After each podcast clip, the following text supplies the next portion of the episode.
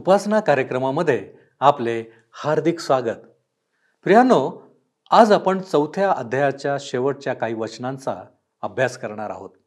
आणि नंतर आपण पाचवा अध्याय याचा परिचय करून घेणार आहोत.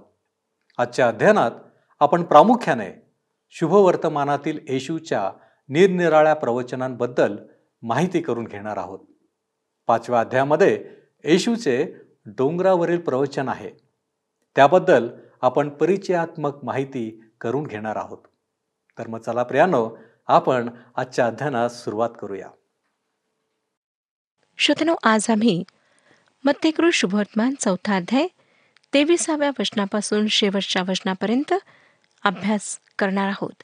नंतर पाचव्या अध्यायाचा परिचय आम्ही करून घेणार आहोत. आता लक्षात घ्या श्रोत्यानो की येशू इस्रायलच्या उत्तरी भागात आहे. तेविसावं वचन आम्हाला सांगतं नंतर येशू यहुदी लोकांच्या सभास्थानात सुवार्तेची घोषणा करीत व राज्याची सुवार्ता गाजवीत आणि लोकांचे सर्व प्रकारचे रोग व सर्व प्रकारची दुखणे बरी करीत गालिलभर फिरला. लक्षात घ्या की येशू त्यांच्या सभास्थानात शिकवित आहे आणि तो राज्याचा संदेश त्यांना देत आहे. हा संदेश काय आहे?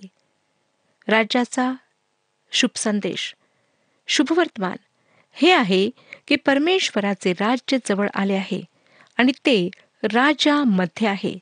त्यांनी त्याला ग्रहण करायचे आहे त्याला स्वीकारायचे आहे. तो त्यांचे शारीरिक विकार आजार सुद्धा दूर करतो. त्या दिवसात असे हजारो लोक होते ज्यांना ख्रिस्ताने बरे केले. मग ते विशेष करून ही गोष्ट आम्हाला सांगत आहे जर आम्ही पवित्र शास्त्र लक्षपूर्वक वाचू तर आम्हाला दिसेल की दोन किंवा चार लोकांना त्याने बरे केले नाही परंतु हजारो लोक त्याच्या स्पर्शाने त्याच्या शब्दाने बरे होत असत. हेच कारण आहे की त्याच्या शत्रूंनी त्याने केलेल्या चमत्कारांविषयी प्रश्न केला नाही कारण बरेच झालेले अनेक लोक त्याच्या भोवती वावरत असत.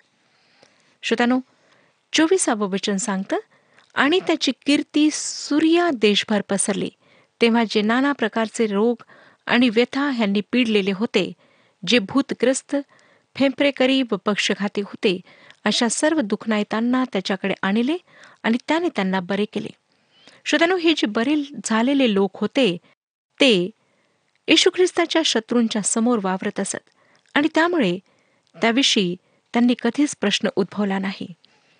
लोकांची भीड आता लक्षात घ्या.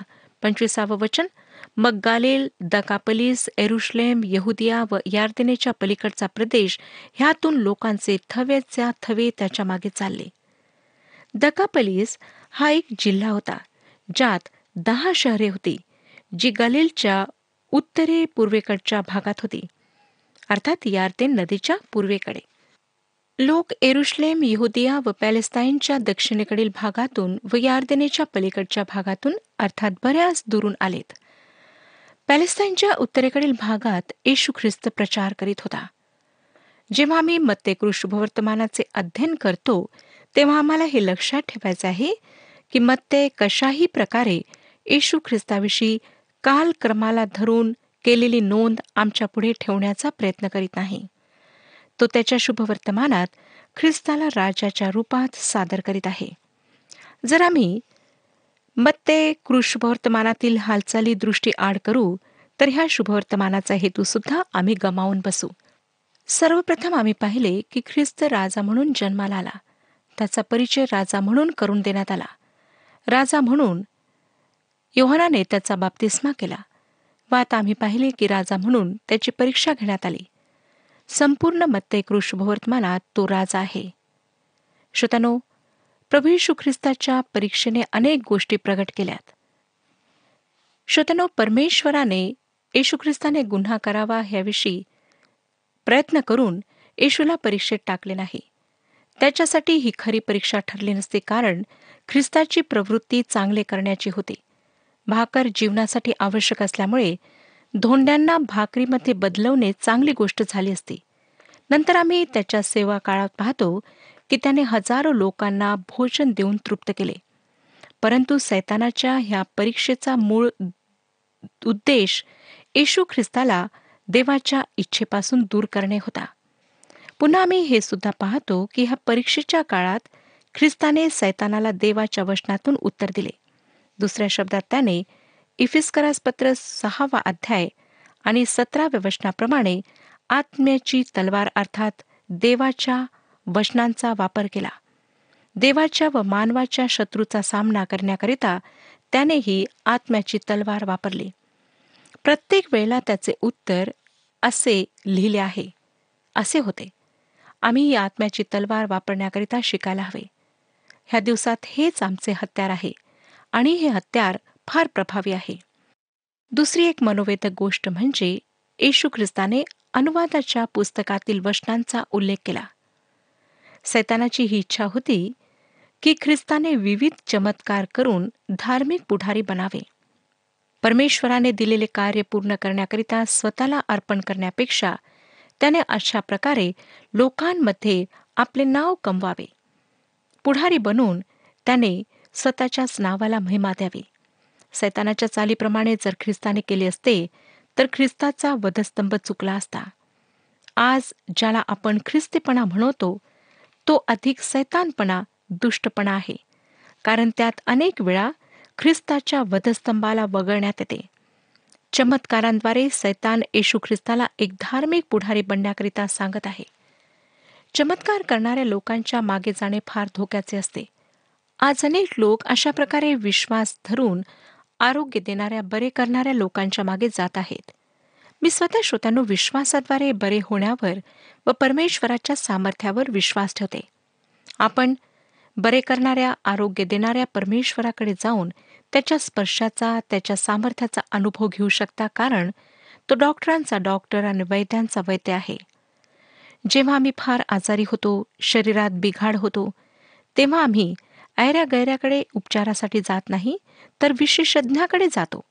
जो त्या विशिष्ट रोगाचा इलाज करू शकेल. मी कित्येकदा माझ्या स्वतःच्या आरोग्यासाठी माझ्या लेकरांच्या आरोग्यासाठी ह्याच जिवंत परमेश्वराकडे जो सर्व रोगांचा विशेषज्ञ आहे त्याच्याकडे गेले आहे.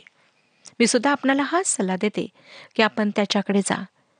मला आनंद वाटतो व मी देवाची स्तुती करते की देवाने अनेकांना ह्या कार्यक्रमात होणाऱ्या प्रार्थनेद्वारे संपूर्ण आरोग्य दिले आहे.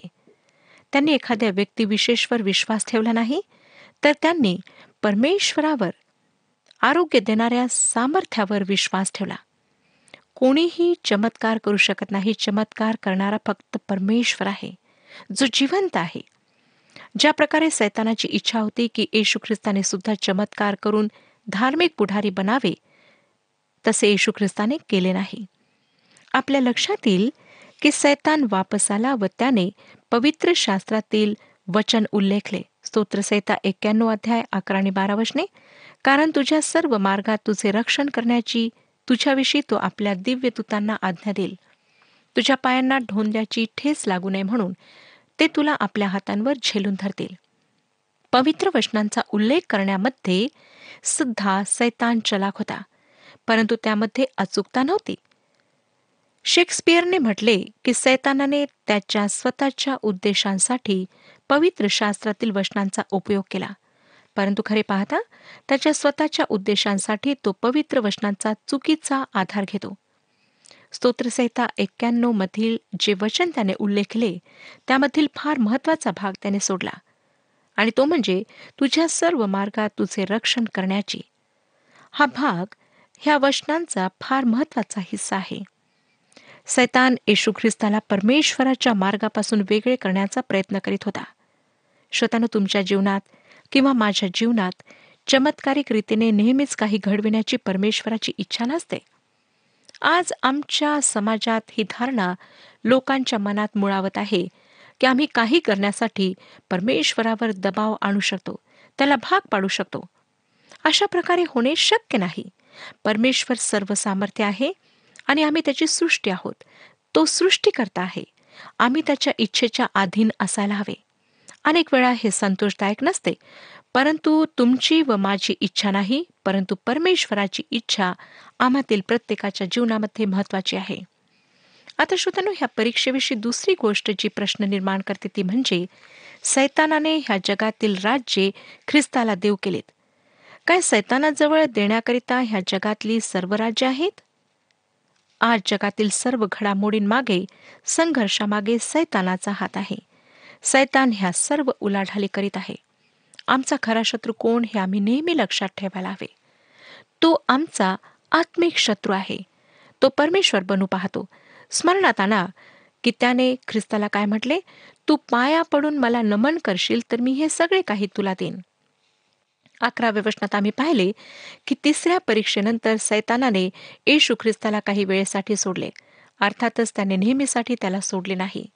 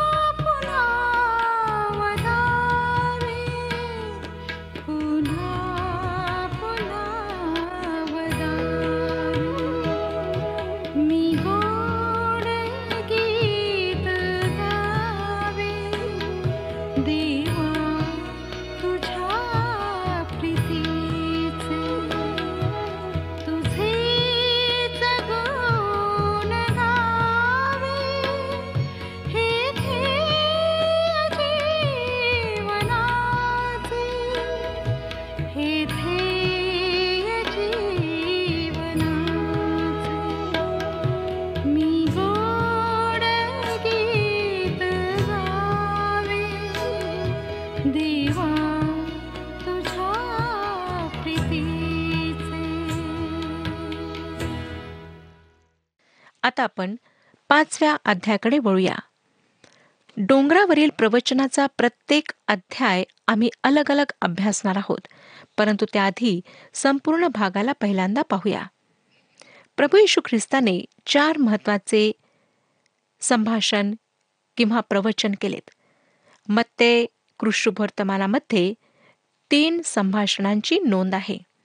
एक तर आहे डोंगरावरील प्रवचन जे आम्हाला पाच सहा आणि सात अध्यायांमध्ये वाचायला मिळते. नंतर रहस्यमय दृष्टांताद्वारे दिलेले प्रवचन तेराव्या अध्यायात पाहायला मिळते. जैतुनाच्या डोंगरावरील प्रवचन चोवीस आणि पंचवीस अध्यायांमध्ये पाहायला मिळते. डोंगरावरील प्रवचन राजाचा हेतू व धोरण प्रगट करणारा जाहीरनामा आहे. दृष्टांताद्वारे देण्यात आलेले प्रवचन ख्रिस्ताला नाकारण्यात आल्यानंतर स्वर्गाचे राज्य कोणती दिशा घेईल हे दाखवतात.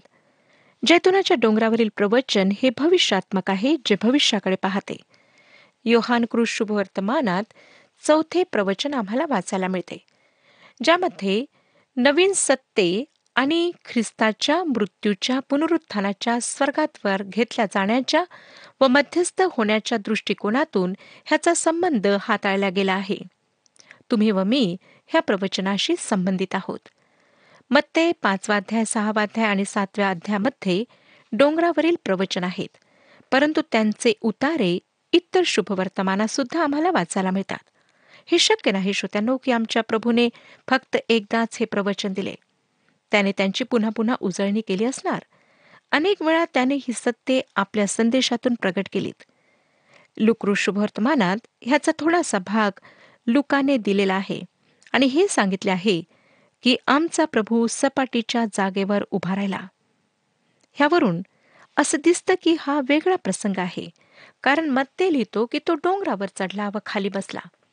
मला वाटतं मत्ते कृष्णवर्तमानात नोंदलेल्या गोष्टी डोंगरावरील प्रवचनाचा काही भाग आहे.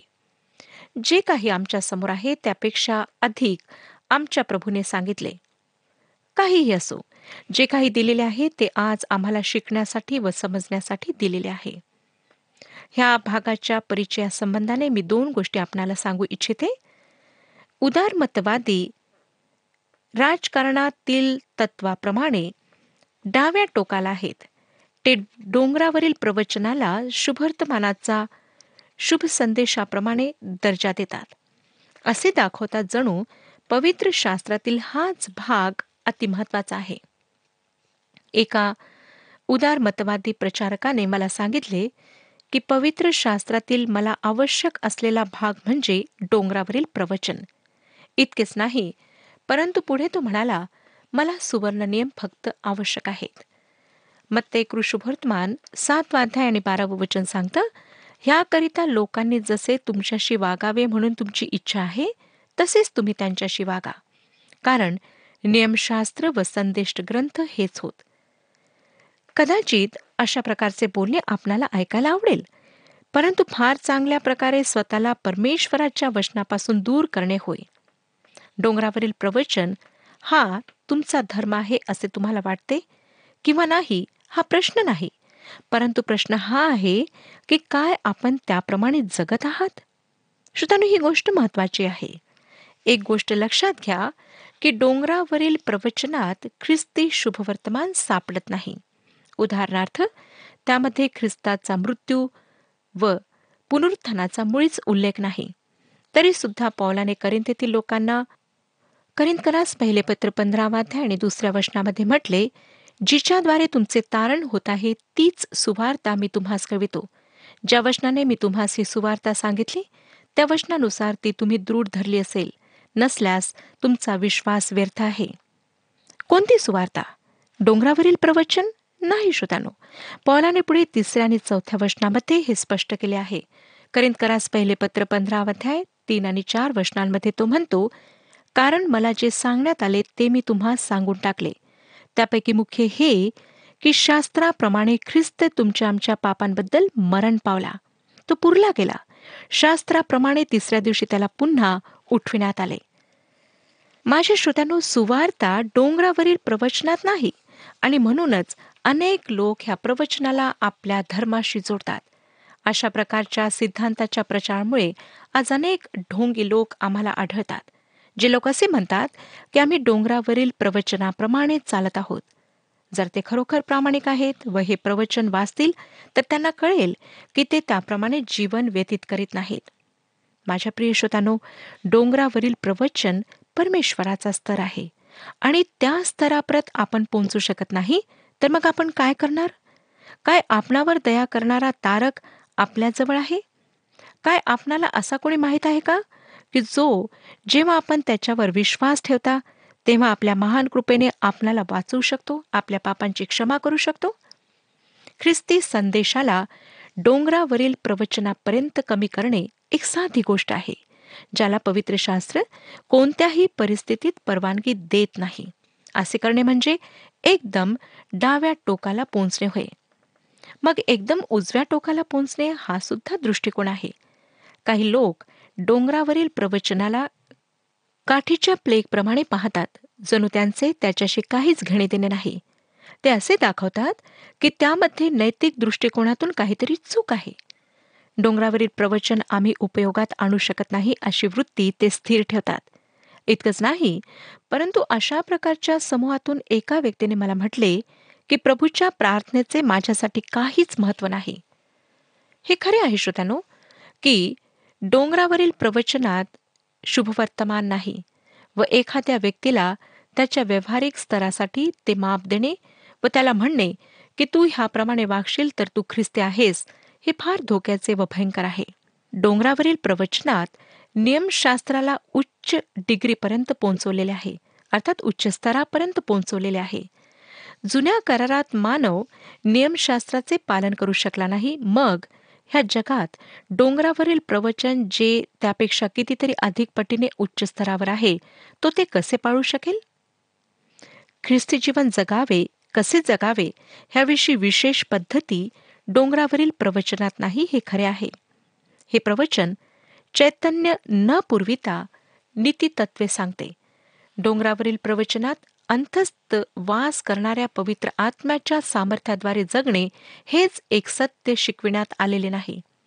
पॉल रोमकरासपत्र आठवा अध्याय तीन आणि चार वचनांमध्ये म्हणतो रोमकरासपत्र आठवा अध्याय तिसरे आणि चौथे वचन कारण नियमशास्त्र देह स्वभावामुळे दुर्बळ झाल्या कारणाने जे त्याला असाध्य ते साधण्याकरिता देवाने आपल्या स्वतःच्या पुत्राला पापमय देहासारख्या देहाने व पापाबद्दल पाठवून देहामध्ये पापाला दंडाज्ञा ठरविले.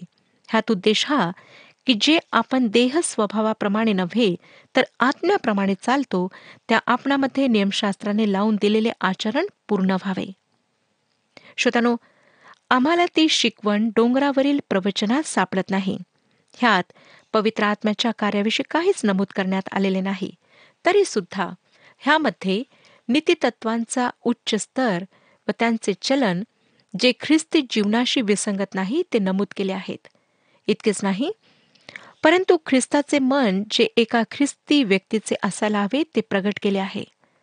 जी महान तत्वे ह्या ठिकाणी मांडण्यात आलेली आहेत ती ख्रिस्ती व्यक्तीसाठी अभ्यासासाठी व शिकण्यासाठी फार लाभदायक आहेत. परंतु तो स्वतःच्या सामर्थ्याने त्यांना प्राप्त करू शकत नाही. किंवा त्यापर्यंत पोहोचू शकत नाही. त्याला सामर्थ्य प्राप्त करण्यासाठी कोणाकडे तरी जाणे आवश्यक असते. डोंगरावरील प्रवचनात एक फार विलक्षण विद्युत बल्ब आहे परंतु त्याकरिता विद्युत पुरविणारे साधन नाही जेणेकरून त्यामध्ये प्रकाश येऊ शकेल. श्रोत्यानो बल्ब नाही परंतु प्रकाश महत्त्वाचा असतो. डोंगरावरील प्रवचनांचा प्राथमिक उद्देश आहे मानवासमोर राज्याचा कायदा प्रस्तुत करणे. मत्ते कृष्णवर्तमानात आम्ही त्या राजाविषयी बोलत आहोत जो स्वतःला सादर करण्याकरिता देण्याकरिता आला. योहान हा त्याच्या पुढे जाणारा होता व राजाने शिष्यांना त्याच्यामागे चालण्यासाठी पाचारण केले. तो राजाचा कायदा अधिकारवाणीने प्रतिपादित करीत आहे. हे राजाचे प्रकटीकरण आणि शांतीच्या राजकुमाराचे व्यासपीठ आहे आणि हा कायदा आहे. एक हजार वर्षांच्या काळात हा जगाचा कायदा असेल व नंतर ह्याला पूर्ण साफल्य प्राप्त होईल. ख्रिस्त व्यक्तीच्या रूपात ह्या पृथ्वीवर राज्य करेल व ह्यातील प्रत्येक शब्दाची अंमलबजावणी करेल. जेव्हा त्याचे राज्य ह्या पृथ्वीवर असायला हवे तेव्हा तो ह्या पृथ्वीवर येईल. तेव्हा डोंगरावरील प्रवचन सर्वात वरचढ ठरेल. जे कोणी येशू ख्रिस्ताला प्रभू म्हणून स्वीकारतात मानतात ते ह्या प्रवचनाला दुर्लक्षू शकत नाहीत किंवा ह्याला वगळू शकत नाहीत. जे ख्रिस्ती लोक ख्रिस्ताला प्रभू म्हणतात ते त्याच्या आज्ञा पाळण्याचा पराकोटीने प्रयत्न करतील परंतु ते पवित्र आत्म्याच्या सामर्थ्यातच त्या आज्ञा पाळू शकतात. ह्या विद्रोही जगावर डोंगरावरील प्रवचनाला लादणे किंवा ह्याला पाळण्याची त्यांच्यावर जबरदस्ती करणे निरर्थक आहे. देवाच्या कृपेचे जे शुभवर्तमान आहे शोधनो तेच मानवाला ख्रिस्ताप्रती आज्ञाकारी बनवते आणि ते मानवाने देवाप्रती आज्ञाकारी बनावे म्हणून देण्यात आलेले आहे. मानवाच्या हृदयात तो अपराधी आहे ह्याची भावना जागृत करण्याकरिता डोंगरावरील प्रवचनाचा प्रचार व्हायला हवा. ह्याद्वारे त्यांना हे समजेल की ते पापी आहेत व कोणीही धर्मी नाही नीतिमान नाही सर्व देवाच्या गौरवाला अंतरलेले आहेत. डोंगरावरील प्रवचनात जी तत्वे मांडण्यात आलेली आहेत ती घेऊन एक ख्रिस्ती व्यक्ती त्यांना इतर शास्त्र भागाच्या प्रकाशात पाहू शकतो. ह्याद्वारे आम्हाला ख्रिस्ताच्या मनाची विस्तृत दृष्टी आणि चांगली समज मिळते. उदाहरणार्थ फक्त येथेच आम्हाला ख्रिस्ताने केलेली खून आणि व्यभिचाराची व्याख्या मिळते. ख्रिस्ताने दोन आज्ञा घेतल्यात व त्यांना उच्च स्तरावर आणले. निर्गमचे पुस्तक विसावा अध्याय तेरा आणि चौदा वचनांमध्ये ह्या दोन आज्ञा आम्हाला वाचायला मिळतात. काय फक्त ह्या दोन आज्ञांनाच ख्रिस्ताने वरच्या स्तरावर आणले? अर्थातच उत्तर होय आहे. कारण मत्तेकृत शुभवर्तमानात ह्या दोनच आज्ञा नोंदलेल्या आहेत.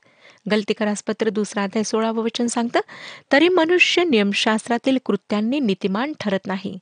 जर नियमशास्त्रातील कृत्यांनी कोणी नीतिमान ठरू शकत नाही तर डोंगरावरील प्रवचनाद्वारे नीतिमान ठरणे त्याहीपेक्षा दहा पटीने कठीण होईल. श्रोत्यानो आम्ही स्वतःच्या जीवनाला ह्या दोन आज्ञा लावून पाहायला हव्यात. तू हत्या करू नको व्यभिचार करू नको.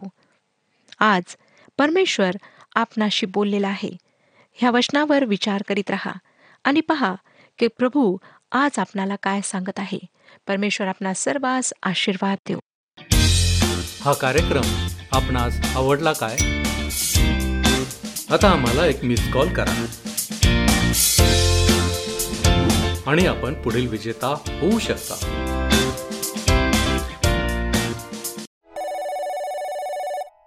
प्रियानो आज आपण पाहिले की मत्तेकृत शुभवर्तमानात येशूच्या तीन प्रवचनांची नोंद आहे. येशूचे डोंगरावरील प्रवचन हे राजाचा हेतू व धोरण प्रगट करणारा जाहीरनामा आहे. या प्रवचनाद्वारे आमच्यासमोर ख्रिस्त जो राजा आहे त्याच्या राज्याचा कायदा प्रस्तुत करण्यात आलेला आहे. आपण याविषयी अधिक माहिती पुढील भागात घेणार आहोत. माझी आपणास सर्वांस विनंती आहे की आपण डोंगरावरील प्रवचनाचे वाचन करून ठेवावे. जेणेकरून या प्रवचनाचे अध्ययन करताना आपणास त्याचा अर्थ अधिक सखोल आणि विस्तृतपणे ग्रहण करण्यास सहाय्य मिळेल. आपण प्रार्थना करू. प्रभूजी आम्ही तुझे उपकार मानतो तुला धन्यवाद देतो. आज आम्हाला डोंगरावरील प्रवचन याच्याविषयी परिचय तू करून दिलेला आहेस. होय प्रभूजी या प्रवचनामध्ये अनेक गोष्टी आमच्यासाठी आहेत. खऱ्या अर्थानं आमचं जीवन त्याच्याद्वारे बदलून जाणार आहे. आणि म्हणूनच प्रभूजी येणाऱ्या भागांमध्ये आम्ही हे डोंगरावरील प्रवचन पाहणार आहोत. सखोल अभ्यास करणार आहोत. तो आमच्याशी बोल आणि आमचं जीवन त्याच्याद्वारे बदलून जाऊ दे. आमच्यामध्ये परिवर्तन घडून येऊ दे. आमच्यामध्ये त्या गोष्टी दिसाव्या ज्या तुला अपेक्षित आहेत. आणि म्हणून प्रभूजी आम्ही स्वतःला तुझ्या पवित्र हातामध्ये सोपवितो. आणि या विनंत्या येशू ख्रिस्त आमचा प्रभू याच्याद्वारे करतो म्हणून तू ऐक. आमेन. प्रभूमध्ये आनंद करा उल्हास करा. प्रभू आपणास आशीर्वादित करो.